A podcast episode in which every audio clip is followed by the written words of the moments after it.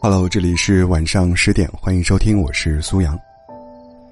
你的朋友圈最近有没有被《人世间》这部电视剧刷屏呢？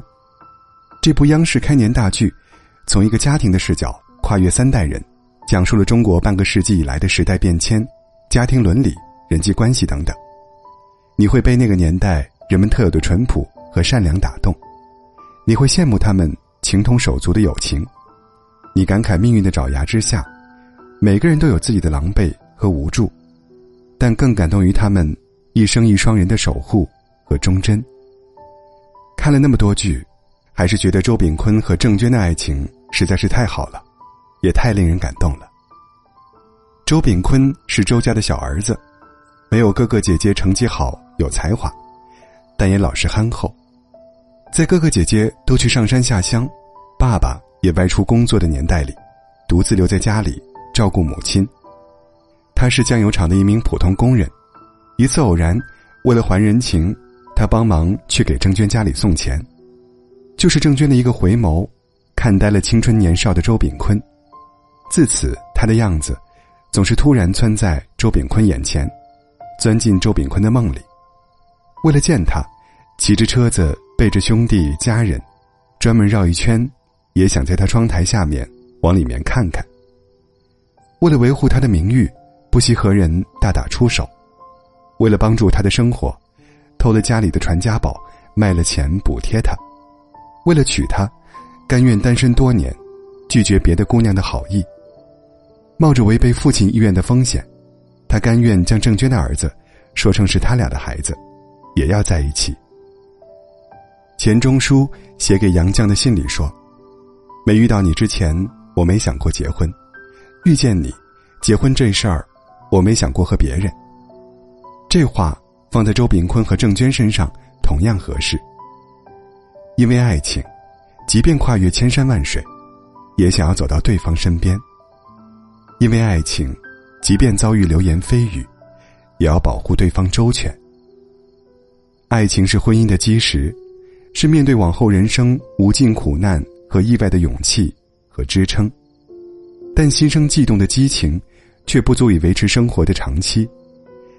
成年人的爱情里，不只有心动，还有责任和承担，还有默契和义气。网上经常有人把另一半称为队友，我一直觉得这个比喻很贴切。队友的意思是共同承担、共同面对、彼此体谅、互帮互助，当然还有互相扶持。和永不放弃。周炳坤和郑娟还没结婚时，就因为一点事情被抓进了监狱。郑娟一个人带着自己的儿子和盲人弟弟，照顾着瘫痪在床、不省人事的周炳坤他妈和寄养在舅舅家的外甥女。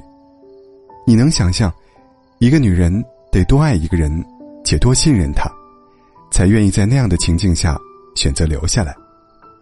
他不知道周炳坤。什么时候能放出来？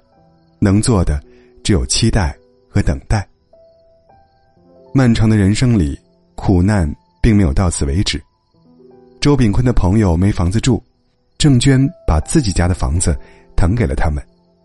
郑娟弟弟在的寺庙出了问题，周炳坤想办法解决。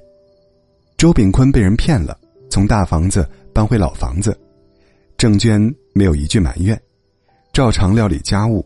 洗衣做饭，孩子亲生父亲回来要争夺儿子，周炳坤站出来，为了老婆从不让步。他们的婚姻里麻烦不断，他们的选项里没有放弃。杨澜曾经说，婚姻需要爱情之外的另一种纽带，最坚韧的一种不是孩子，也不是利益和金钱，而是肝胆相照的义气，是这份。不能丢下对方的义气，让他们成为对方的铠甲，从枪林弹雨的生活里走出困境。有网友在弹幕里说：“郑娟遇到周炳坤，运气太好了。”其实，周炳坤遇到郑娟，何尝不是好运气呢？真实的生活里，没有那么多诗和远方，没有那么多烟花与啤酒，爱情坠入柴米油盐。迸发出现实的模样，疲惫时的一碗热粥，沮丧时的一个拥抱，深夜的一盏灯，酒过三巡的一条短信，将婚姻形象化。可是，再好的感情也难免出现问题。一身正气的周秉义，为了妻子放弃了更好的工作机会，接纳妻子不育的事实，还说成是自己的原因。从十几岁懵懂相识，走到几十岁成熟相知。可即便如此，也在出国出差期间，和国外的女人传出拥抱亲吻的花边新闻。为爱甘愿与家庭反目，只身前往贵州贫困山区的周荣，也曾信誓旦旦的说出：“我是不会和冯化成离婚的。”冯化成感激周荣的付出，也曾发誓会爱妻护女。但是又怎样呢？世事难料，人心莫测，诱惑面前。别人的橄榄枝，可能轻易的就动摇了你们多年的感情。说出誓言时是发自内心的，但欲望也是人性的一部分。周炳坤也不例外。人到中年，被兄弟的妹妹喜欢上了。女孩年轻热情，一往情深，也不怕流言蜚语。周炳坤去医院陪床，他去送饭。周炳坤生病住院。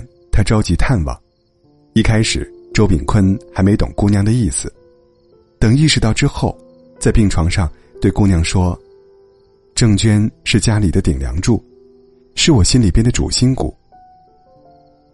人生路上，选择很多，欲望很多。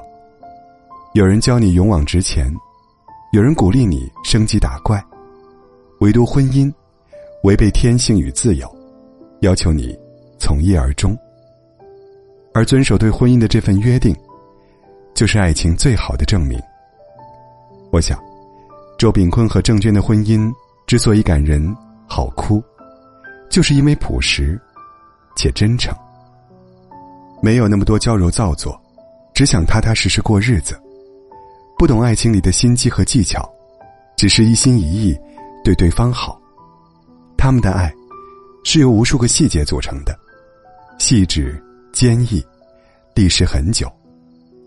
它能抵御时间，也让人看到，好的爱情，永不消磨。